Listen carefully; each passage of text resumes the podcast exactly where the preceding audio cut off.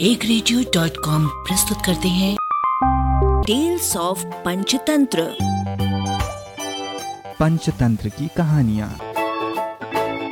एक और एक ग्यारह।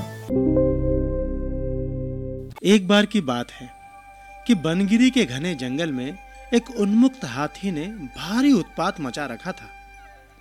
वो अपनी ताकत के नशे में चूर होने के कारण किसी को कुछ नहीं समझता था।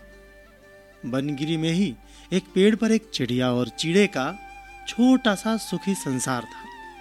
चिड़िया अंडों पर बैठी नन्हे नन्हे प्यारे बच्चों के निकलने के सुनहरे सपने देखती रहती। एक दिन क्रूर हाथी गरजता चिंगाड़ता पेड़ों को तोड़ता, मरोड़ता उसी ओर आया। देखते ही देखते उसने चिड़िया के घोंसले वाला पेड़ भी तोड़ डाला। घोंसला नीचे आ गिरा। अंडे टूट गए और ऊपर से हाथी का पैर उस पर पड़ा।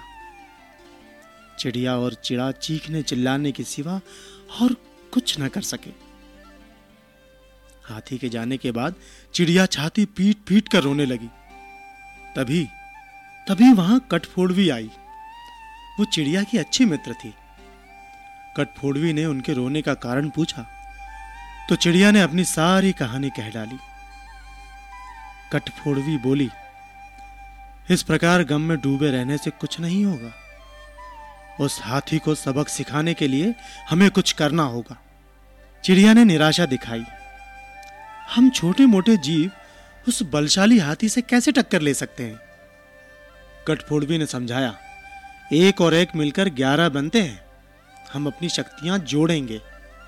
कैसे? चिड़िया ने पूछा। एक भौरा मेरा मित्र है। हमें उससे सलाह लेनी चाहिए। चिड़िया और कठफोड़ी भंवरे से मिली।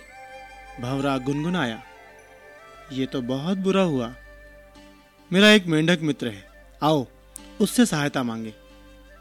अब तीनों उस सरोवर के किनारे पहुँचे, जहाँ वो मेंढक रहता था। भंवरे ने सारी समस्या बताई। मेंढक भर्राए स्वर में बोला, आप लोग धैर्य से जरा यही मेरी प्रतीक्षा करें। मैं गहरे पानी में बैठकर सोचता हूँ। ऐसा कहकर मेंढक जल में कूद गया।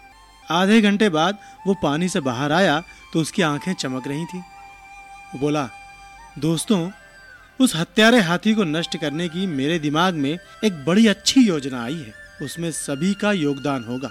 मेंढक ने जैसे ही अपनी योजना बताई, सब खुशी से उछल पड़े। योजना सचमुच ही अद्भुत थी। मेंढक ने दोबारा बारी-बारी सबको अपना-अपना रोल समझाया। कुछ ही दूर वो उन्मत्त हाथी तोड़-फोड़ मचाकर, वो पेट भरकर कोंपलों वाली शाखाएँ खाकर मस्ती में खड़ा झूम रहा था। पहला काम भंवरे का था। वो हाथी के कानों के पास जाकर मधुर राग गुंजाने लगा। राग सुनकर हाथी मस्त होकर आँखें बंद करके झूमने लगा। तभी कठफोड़वी ने अपना काम कर दिखाया। वो आई और अपनी सुई जैसी नुकीली चोंच से उसने तेज़ी से हाथी की दोनों आँखें बींद डाली। हाथी की आँखें फूट गईं। वो तड़पता हुआ अंधा होकर इधर-उधर भागने लगा। जैसे जैसे समय बीतता जा रहा था, हाथी का क्रोध बढ़ता जा रहा था। आँखों से नज़र न आने के कारण ठोकरों और टक्करों से शरीर जख्मी होता जा रहा था। जख्म उसे और चिल्लाने पर मजबूर कर रहे थे। चिड़िया कृतज्ञ स्वर में मेंढक से बोली, भैया, मैं आजीवन तुम्हारी आभारी रहूँगी। तुमने मेरी इतनी सहायता कर दी। मेंढक ने कहा, आभार मानने की ज़रूरत नहीं। मित्र ही मित्रों के काम आते हैं। एक तो आँखों में जलन और ऊपर से चिल्लाते चिंगाड़ते हाथी का गला सूख गया। उसे तेज प्यास लगने लगी। अब उसे एक ही चीज़ की तलाश थी, पानी।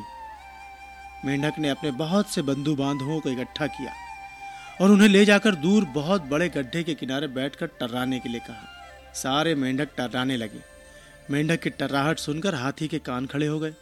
वो ये जानता था कि मेंढक जल स्रोत के निकट ही वास करते हैं। वो उसी दिशा में चल पड़ा।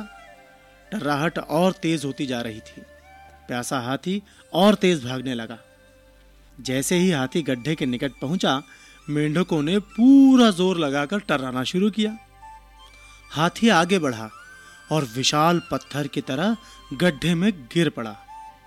जहाँ उसके प्राण पखेर उड़ते देर न लगी। इस प्रकार उस अहंकार में डूबे हाथी का अंत हुआ। इस कहानी से हमें सीख मिलती है कि एकता में बल है और अहंकारी का देर सवेर अंत होता ही है। एक रेडियो।